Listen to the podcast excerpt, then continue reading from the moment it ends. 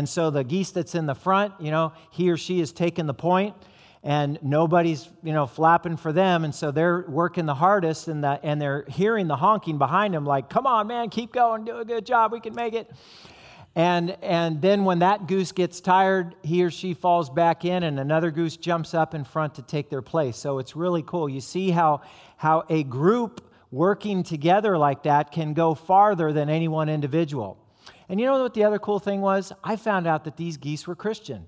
Because as I looked up and as I listened closely to what they were saying, they went, honk if you love Jesus. And it was so neat to hear that. Thank you, Andrea. All right. Hey, we are in the middle of a series, as Lisa said. Our series is called On Fire. We're taking a look at the earliest followers of Jesus after Jesus concluded his ministry and his trial and his execution and his resurrection from the dead, he met with his followers for a period of 40 days. And then he took them up to the Mount of Olives just outside of Jerusalem. And before Jesus ascended into heaven, he gave them this commission and he said, You will receive power when the Holy Spirit comes upon you, and you will be my witnesses here in Jerusalem and in outlying areas like Judea and Samaria, and even to the ends of the earth.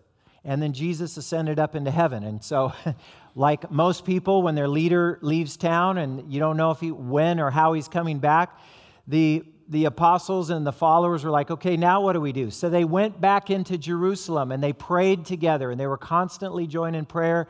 They were praying and waiting for the coming of the Holy Spirit. And last week we saw on the day of Pentecost, that day in late spring, when thousands of Jews and religious pilgrims were gathered in Jerusalem for that feast in late spring, the Holy Spirit came and there was a mighty rushing wind sound. There was tongues of fire that rested on each of the Christ followers.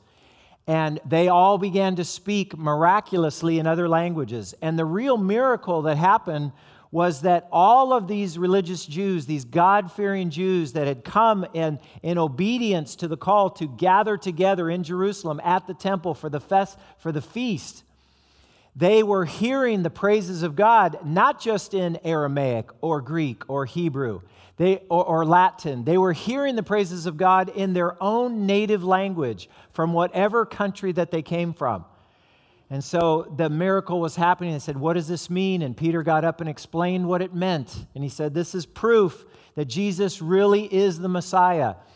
And the man that you put to death and you rejected and you told Pontius Pilate that you'd rather have Barabbas be released instead of Jesus. That same Jesus rose from the dead, and he's alive and reigning in heaven, and he is the Messiah. God has made him both Lord and Christ. And the Jews were convicted. They were pierced to the heart, and they said, We, re- we had the Messiah come to us, and we rejected him. We must be in big trouble with God. What can we do about it? How can we ever get right with God? And Peter said, You know what you need to do? You need to repent. You need to turn away from rejecting Jesus and start going back to following him. And you need to be baptized. You need to publicly stand up and declare your loyalty as a Christ follower for the rest of your life. And praise God, in the service last hour, there was a, a man, his name is Keith. And he was here last week and he heard the message and he said, Repent and be baptized. Huh? Well, I believe in Jesus, but I've never been baptized as a believer by immersion. I've never taken that step of faith. So, you know what? I'm going to do that. And so we made arrangements and we filled up the baptistry, and that water was warm. And uh, we baptized Keith into Christ. And so praise God for that. There was somebody who responded. And we pray that there will be many more to follow as people become and they understand who Jesus is and they declare their loyalty to him in the waters of baptism. And so now, that day, that very day that the, that the Holy Spirit came and the miraculous languages, and Peter preaches this message, that very day, 3,000 people in that crowd declared their loyalty to Jesus publicly. They were baptized that same day, and, a, and the church was launched. And it went from 120 loyal followers of Jesus to now there were over 3,000 followers of Jesus. It became an instant megachurch. And I often wonder, like, where are we going to put all these people? Where are we going to seat all these people? So, one of the big questions was now what? Now that they've come to believe in Jesus, how were they going to continue to grow in their Christian faith?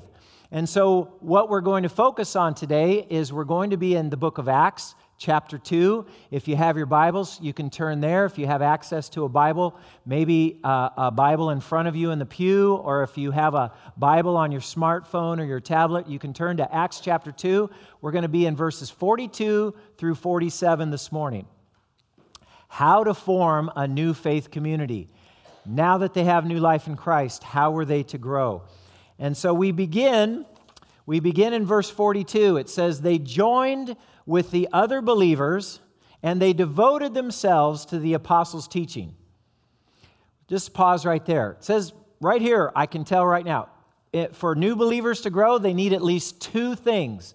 They need to be involved regularly in the apostles' teaching, which would be Bible study, which would be reading and studying and understanding and asking questions if you don't understand so that you can gain understanding what the Bible says and what it means, and then putting it into practice.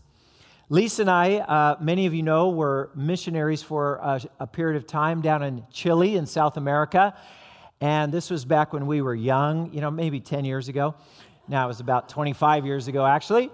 And so we go down to Chile, but on the way, we had this eight month layover uh, in order for us to learn Spanish, because one of the beauties of Chile is that English is not the main language there. It happens to be Spanish, and we needed to learn Spanish because we wanted to create, through that common language, we wanted to build a bridge to reach them with the good news about Jesus Christ. So we stopped in Costa Rica. We're in the capital city of San Jose, and we're in the Spanish Language Institute. And one of the things that they taught us, one of the great principles was instead of trying to read a bunch of vocabulary words, instead of trying to learn a lot of Spanish and just pack your head with more and more Spanish every day, and you think you're going to absorb it all, it says the way that you become fluent in Spanish is that you learn a few words each day, you learn a few phrases each day, and you use it a lot.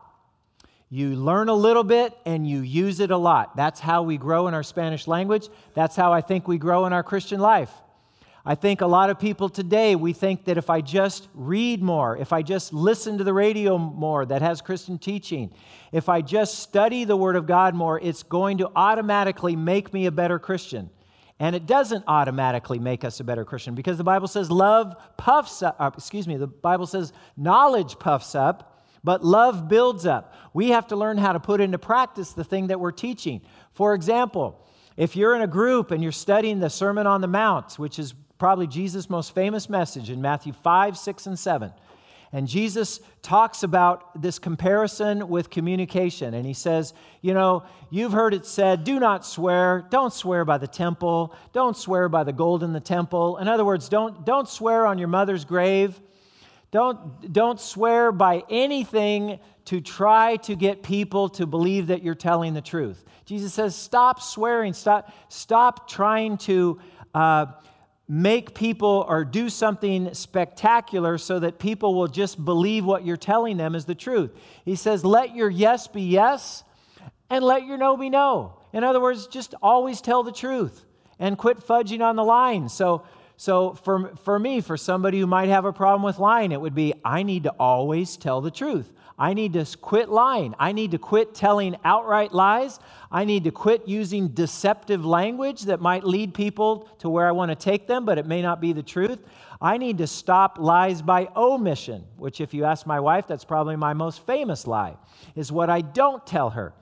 And, and we come up after the fact, and she learns what really happened. And she said, Oh, so you told me this, this, and this. And I said, Yes. She says, Yeah, but you neglected that one little detail. And that one little detail happens to change the whole story, doesn't it? And I said, Well, if I added that one little detail, that would have made me look bad, right? So we have to learn to not just hear the words of Jesus and understand what he means, we have to learn what it means to put those words into practice in our lives. So we need to devote ourselves to the apostles' teaching.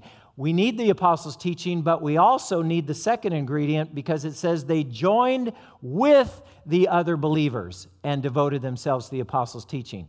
So they needed to be with other believers. They needed to be taught by the, by the apostles. That's the first act. The second aspect of forming this new faith community was that these new believers committed themselves to this. They devoted themselves to the fellowship. And what I say to you today is there's two there's at least two kinds of fellowship in the Christian life. There's the fellowship of corporate worship where we all gather together weekly on the weekend to worship God. But this kind of communication is actually the, the, the worst kind of communication that actually results in life change. And the reason is because all you're doing is listening to me. I'm giving you a monologue. I'm Mr. Mono, and I'm giving you my monologue. And and, and even if you're listening and listening closely, it doesn't give you the opportunity to react to it. It doesn't give you the opportunity to process it out loud. It doesn't give you the opportunity to stop and ask questions. This isn't the format for that. This is a corporate worship service. Where can you stop and ask questions? Where can you find answers to what you're looking for instead of just what happens to be the Bible study material of the day? That happens in groups. That happens not in rows like we are gathered in now. That happens rather in circles. And so we need to practice at least two things to grow in the Christian life. We need a regular time of worship together, and we need a regular weekly gathering where we circle up in friendship and fellowship. And so, really, there's no more living in isolation. There's no more spiritual lone ranger. There's no more hermits allowed in the Christian life. If you come in if you come into the church and you become a member of the body of Christ here, you become part of God's family, but it's the idea to know and to be known, to know God and to know him and be known by him, but also to know and grow with other believers. So those two things, they joined and they practiced the apostles' teaching they also joined together for the fellowship. The third regular activity in their meetings was they came together regularly and they shared in the Lord's Supper, or in what we call the breaking of bread. That is what we just did today. We celebrated communion together. You can do that in your corporate worship service, you can also do that in your life groups. But it's the idea of remembering Jesus, remembering his sacrifice his gift of love. This is what started our new life in Christ. He is the author and the perfecter of our faith. And we never want to grow past to say, oh, you know what? I'm past the whole saved by grace. I'm past the whole I'm forgiven of my sins. I'm, I'm past the whole I'm a sinner in need of a Savior. We are never past that. We will never get past the idea in our Christian life that we are a spiritual beggar that is coming to where the, the bread of life is. And, and when we share Jesus, it's one beggar sharing with another beggar where I found bread, right? So we need to practice the, the activity of the breaking of the bread. And then the fourth activity that's mentioned is they devoted themselves to the prayer, or and in prayer, to the prayers. This idea where we usually pray together in our weekend services. A lot of times we pray for our nation, our country. We pray for the general welfare of the city in which we live. We just had a, a, a change in our federal government this past week. We now have a new president, and we need to pray for him. And one of the things I love to hear, I don't know if you watched the inauguration, Lisa and I watched it li- live in front of our television. And they had three different pastors that, that stood up before the inauguration itself and the oath of office. One of the pastors was Dr. Sammy Rodriguez. He has a Hispanic, Spanish speaking church up in Sacramento. He quoted from 1 Timothy 2, and he says, it says that first of all, I want prayers and petitions. I want the churches to lift up the prayers and petitions for all those who are ruling in authority. Why? So that we can lead quiet lives in submission, so we can have peace in our country through our government. And then it says, This pleases God our Savior, who wants all men to be saved and to come to the knowledge of the truth. And I'm looking at Lisa going, Can you believe he's, he's, he just said scripture? He just said that, that that God wants all men to be saved and come to the knowledge of the truth. And then he continued, and I was like, Glory to God, it's happening.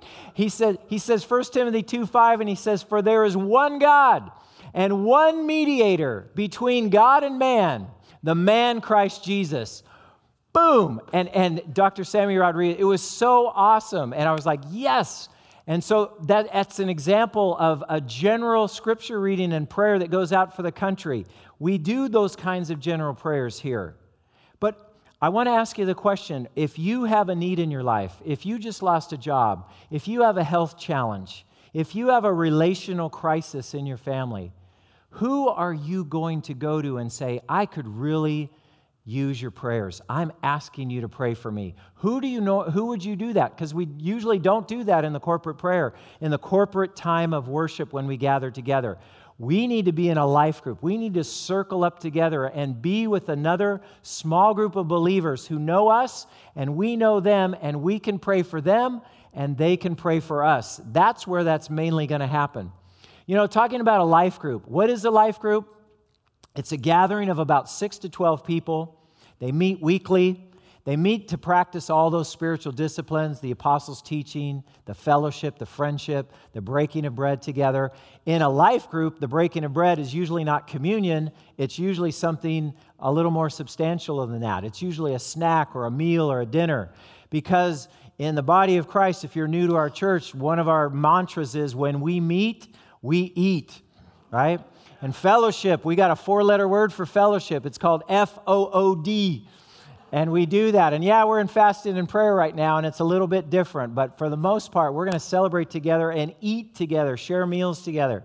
It's going to be great. So, what are the benefits of being in a life group each week? One of the benefits, the first one is life groups move us out of our own self centered isolation. In a life group, we get to know each other. We get to learn how to get along. It's like a laboratory of human relationships. We learn how to get along. It's a great classroom for how to practice unselfish, sympathetic love for each other. In a life group, we learn how to, for example, you learn how to accept somebody that you normally wouldn't get along with. And the Bible says, accept one another, just as God in Christ has accepted you. And I go, but that person's so weird.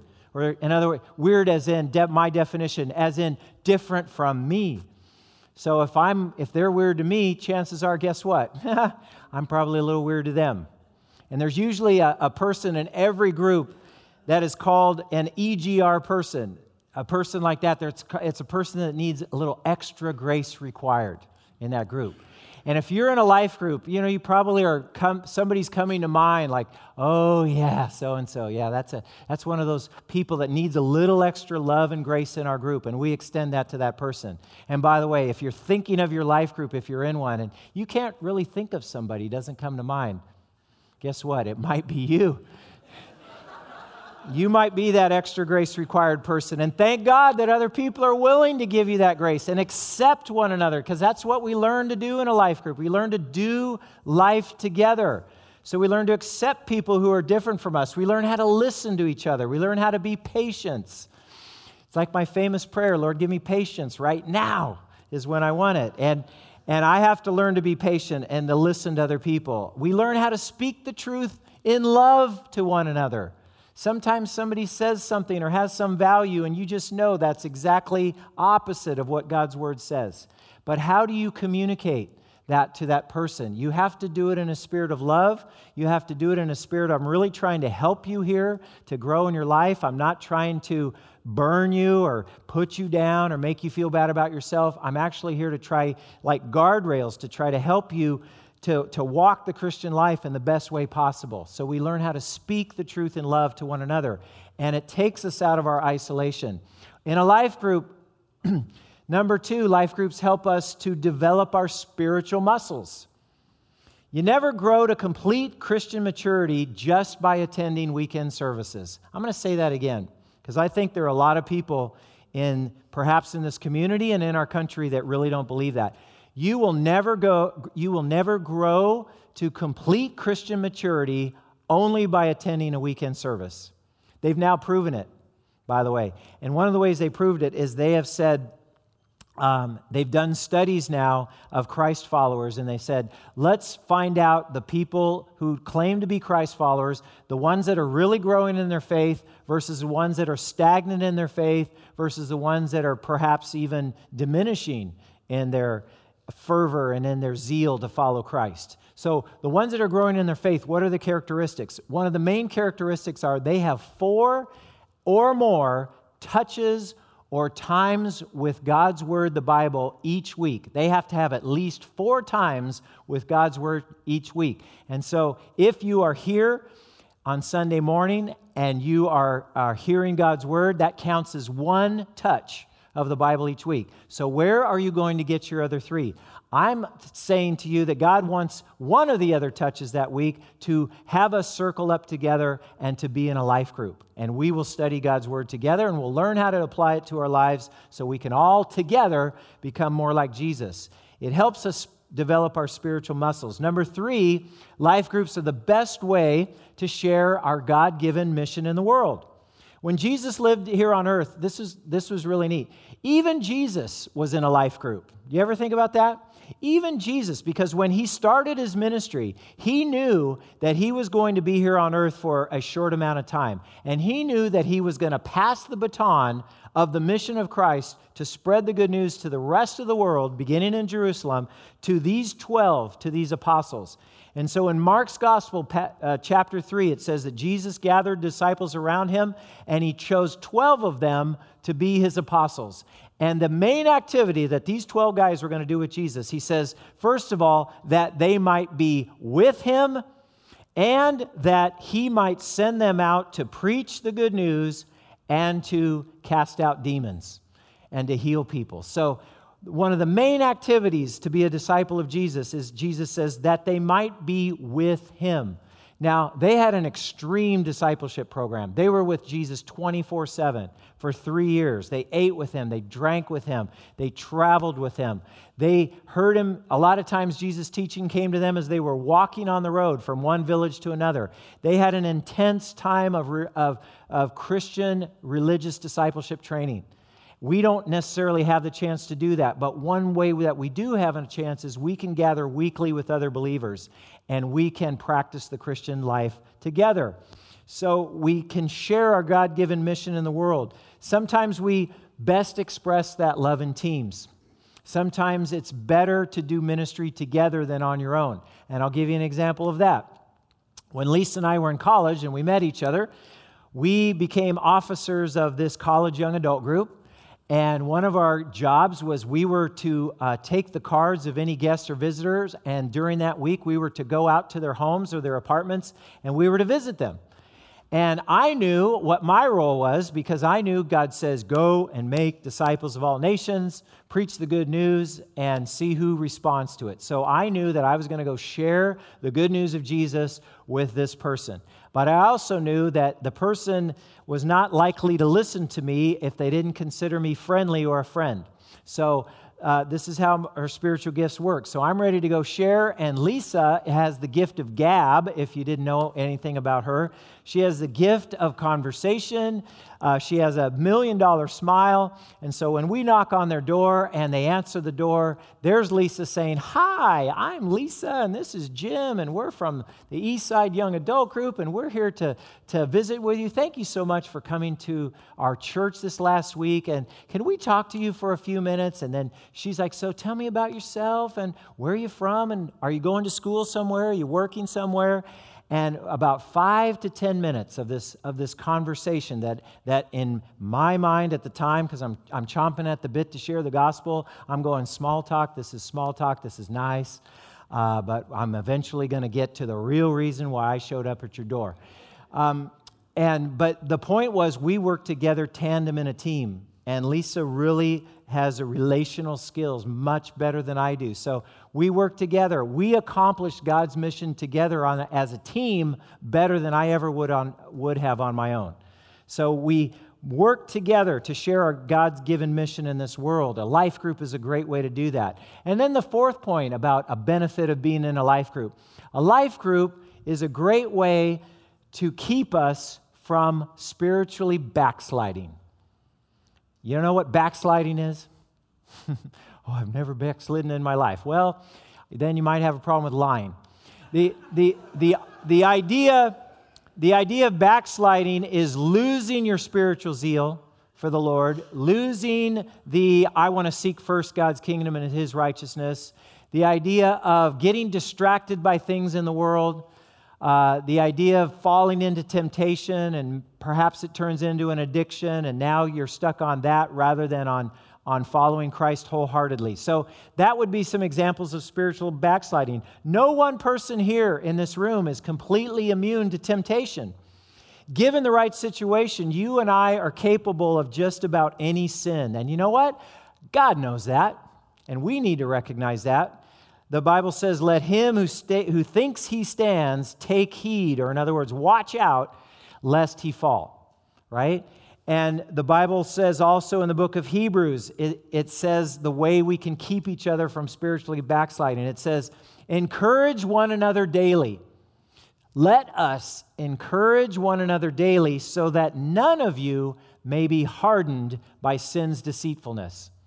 Sometimes being around other believers, when I see somebody zealous for the Lord, like Lily in our prayer meeting on, at 8 o'clock on Sunday morning, and I, and I hear her pray and I see her zeal to follow Christ, it inspires me to do better.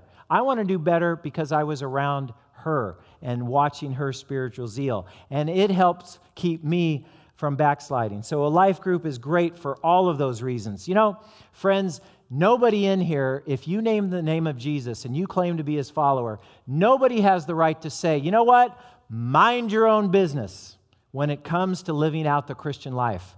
We were called to live the Christian life together in fellowship with one another. Now, it's very interesting because you go on after these four disciplines that the church is involved in in order to grow. You know, they devoted themselves, you remember, the apostles' teaching and to the fellowship, to being friends with each other, doing the Christian life together, to the breaking of bread. Sometimes that's communion, sometimes it's sharing meals together, and to the prayers. So they did all those four disciplines. And then it says in verse 43 a deep sense of awe came over them all I love that word awe because it reminds me of the word awesome. When something's awesome, it just makes you full of awe. It's like only God can be doing that and accomplishing that in our lives. A deep sense of awe came over them all, and the apostles performed many miraculous signs and wonders. And all the believers met together in one place and shared everything they had. They sold their property and possessions, and they shared the money with those in need. Wow, that is an amazing development that these early Christ followers, they recognized each other. They weren't just, oh, you follow Jesus, I follow Jesus, but I'm my own person and you're the own per- you're your own person. I don't have anything really to do with you, nor you with me. That's not the way they viewed each other. They saw each other as brothers and sisters in God's family, and that God put them together to take care of each other. They could all benefit from God's gifts. And you know, in your Christian life, it might be tempting for you to cut yourself off from other believers, to isolate yourself, and only think of enjoying yourself in, in this world and say, you know what this world's all about? This world's all about getting all I can and then canning all I get. Okay? If that's, the, if that's your attitude, that it's just about you, God wants to, to break you out of that attitude and bring you into God's family so that we treat each other with kindness and respect. We care for each other and we help take care of one another. You know, it talks about meeting financial needs in, the, in these verses right here. I saw the elders of this church, I saw them do this last month. There was a family in our church who had a financial need. Someone had lost their job and they were, un, they were unpaid bills that were mounting up and, and things were looking kind of desperate and Christmas was going to look bleak this year for them. So the elders, they found out about this financial need and they met with the, with the family and the elders committed a, a fairly large sum of money to help them out, to help cover their bills to help them get by during a hard time in their life. And, and that person who is unemployed is now employed, praise God, and they, they're back to work and the family's getting back on their feet.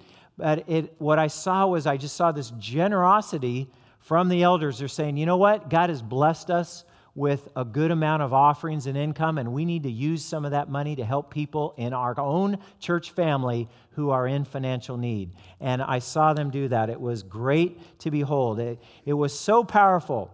What else? As we look at these early believers, what else did they do that was so powerful? It says in verse 46 it says they worshiped together at the temple each day, and they met in homes for the Lord's Supper, and they shared their meals with great joy and generosity. So here we are. We see these two activities one more time. First, they worshiped together at the temple each day. That would be a large gathering. That would be the corporate worship like we do here on Saturday night and on Sunday morning. So they gathered together at the temple each day, and then they shared their meals with each other from house to house in people's individuals' home. So they were doing life together. The second activity, it goes way beyond just showing up to meet at church on a weekend. It says they met in homes, they shared their meals. So, again, one of the great rules for a life group is F O O D. That spells fellowship. So, how did they do it? They committed themselves to doing life together. So, God, for us today, God wants us to belong. You know, first, He wants us to believe. Peter said, Repent and be baptized. But once we do that, He wants us to belong. Rick Warren says it this way in The Purpose Driven Life He says, You were formed to be part of God's family. You were formed for God's family. As human beings, I really believe that. I really believe one of our deepest desires is to belong to, be, to love and to be loved, to, to be known and to know other people, and to do life together in a community where there is mutual love and grace and support. Um, where a, a, place where we're going to gather together and celebrate life's joys, a place where you're going to celebrate birthdays and holidays and graduations and weddings.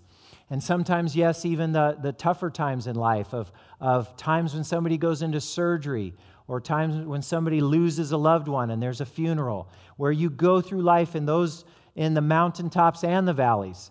In Galatians, it says this it says, carry each other's burdens. Carry each other's burdens, and thus you will fulfill the law of Christ. Where are we going to be actually be carrying each other's burdens? I say we're going to carry each other's burdens primarily in our life groups. We're going to take care of each other and pray for each other and meet each other's needs and be the hands and feet of Jesus together in our life groups. Figure out a place, a way in your own circle of friends, in your own families, where you can extend compassion out there in your neighborhood and in your community and among people that you know. You know, I'll close with this. My senior year of high school, I was not playing football at the time. I played my freshman year, and then I decided for some dumb reason that I was not going to play football my sophomore and my junior year. And I finally got to the point of my senior year, and I said, This is, this is crazy. I am not going to leave my high school career because you can never go back. And all those times they have these movies where you can go back in time and change your past. I knew that, that those were great fantasies and they made for great movies, but it wasn't reality. So here I am at the end of my junior year. What am I going to do? I decided I'm going back to football and I'm going to play football. It was important to me. It was important for me not to be a quitter. It was important to me to go back to something that I happen to be good at.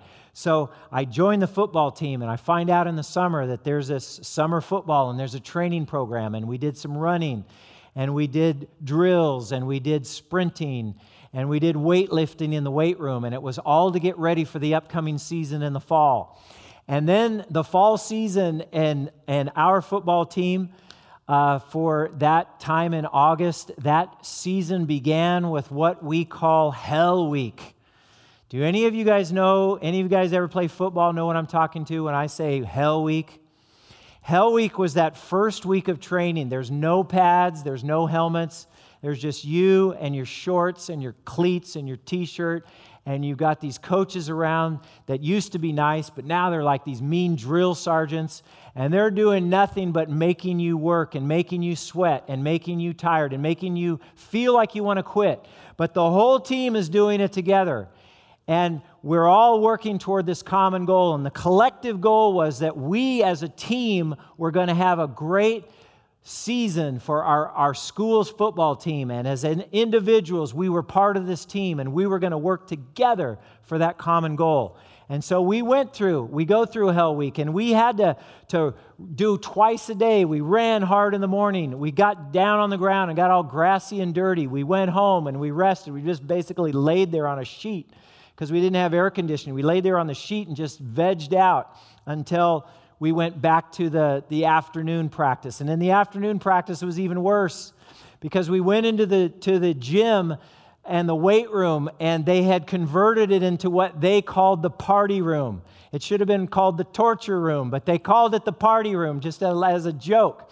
And when you go into that room, the rules were there was about 16 or 18 different stations. And in each of the stations, you had to do as many reps of whatever it was on the weight or the, the burpees or the leg lunges or whatever it was. You had to do it for as hard as you could for one solid minute. And then you got to rest. The whistle blew. You got 30 seconds to rest. But during that 30 seconds, you also had to hustle and get to the next station. And if you didn't make it to the next station and you were ready to go, each coach had the right to look at you and say, You're not giving your, your max effort. You're not hustling. Get out. And if you had to get out of that party room and you made it two thirds of the way through and you were already exhausted, you know what the punishment was for getting out? You had to leave that gymnasium and walk all the way back around to the entrance, and you got the privilege of starting over again in the party room. I reflect on that time and I, I was thinking, you know, if I was by myself and I was getting yelled at by a coach, or I was called to say, you know, Jim, you can just go and do that training on your own, and here's the reps that you need to do, and here's the running that you need to do, and here's the gassers that you need to do, where we all had to line up on the sideline, and coaches blow the whistle, and we had to run and sprint 50 yards to the other sideline, and we had to stop and get ready for the coach to blow the whistle again, and we were tired and beyond tired. But you know, you know what kept me going? It wasn't even the fact that I had trained and gotten in shape. What kept me going is I had these, these fellow football players that were my friends.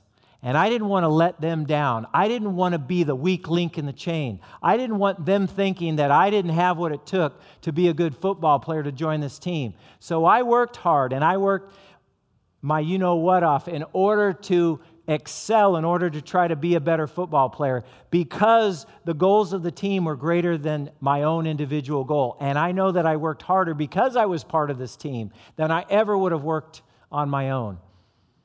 That's the point of why God put us into this family, why He puts us into these local churches. He has us believe the good news about Jesus and we become followers of Christ. And then He puts us into these local congregations. And then, besides the weekend worship, He wants us to gather together. You're in rows right now, but God wants us during the week to be in circles so that we can learn what it means to love each other and encourage each other and pray for each other and accept one another. Where we learn to do all the one another's, we learn to do that in circles, not in rows. And so I think our action points for today is we need to practice two spiritual regular disciplines during the week, during each week. First of all, on the weekend, we, uh, we attend, we participate in a weekend service. That would be the rows. But during the week, we also gather together in our life groups, we gather in our circles. I want to do a quick survey here. Show of hands. Now, whatever alpha waves you were on, snap out of it. I want, to, I, want to, I want you guys to respond to this if you are presently, right now, active in a life group, not you're on a break, or not I used to be in one, or not I'm planning on being one, if you are active right now in a life group, would you please raise your hand? It's great. It's nice to see you raise your hand. Now, keep your hands up. Please keep your hands up because what I want the rest of you who do not have your hands up, I want you to look around. And I want you to look at the people who have their hands up, and I want you to notice you know what? They're not weird.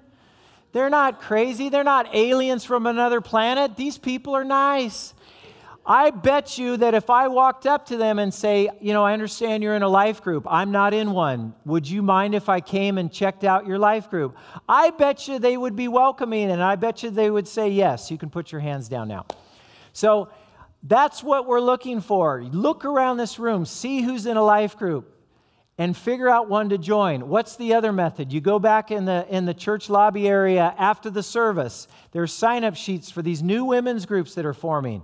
There, if you want to get in a life group, we can put you in one as a result of being in the membership class. So if you want to go to Starting Point next week after this service, please attend that and we will help you get into a life group. If you take that yellow card, the welcome card, on the back, one of the statements is, I'm interested in being in a life group. Circle that card with your name on it. We will contact you, we will help you do it.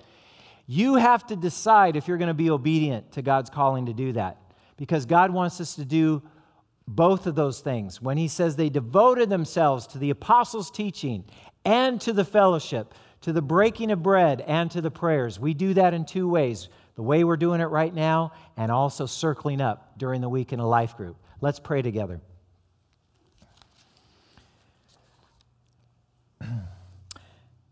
Lord, we so want to be genuine and authentic followers of Jesus. Lord, we want to keep growing in our faith. We don't want to just stop and be stagnant where we are. God, we want to make progress. We want to move forward and learn what it means to become more like Jesus in our lives.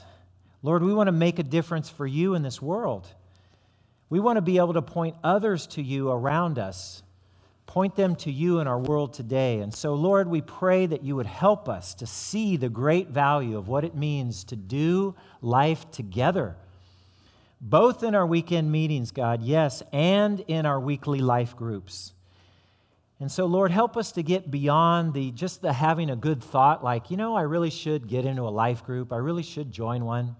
Lord, help us to move past that to actually the decision and the commitment to make good on that and say, I will join a life group. I will find one, and I will become part of a community of faith in that way. So, Lord, also for those present people that are already in life groups, Lord, help them to be open and welcoming to new people. And Lord, if there are people in this room today that you're calling, to, you're calling right now and you're saying, yes, you're in a life group, but I'm calling you to start a new one. I'm starting you to reach out to new people in our church and, and to step out of your comfort zone and be a life group leader. Lord, I pray that they would say yes to you. I pray they'd say yes to that call and that you would bless them for that step of faith. Lord, we ask that you would encourage us and empower us to be doers of your word and not just hearers only. Help us to do that. Help us to be obedient. And Lord, bless us as we do what you tell us to do because we know that there's blessing in obedience. We ask all these things in Jesus' name. And all God's people said, Amen.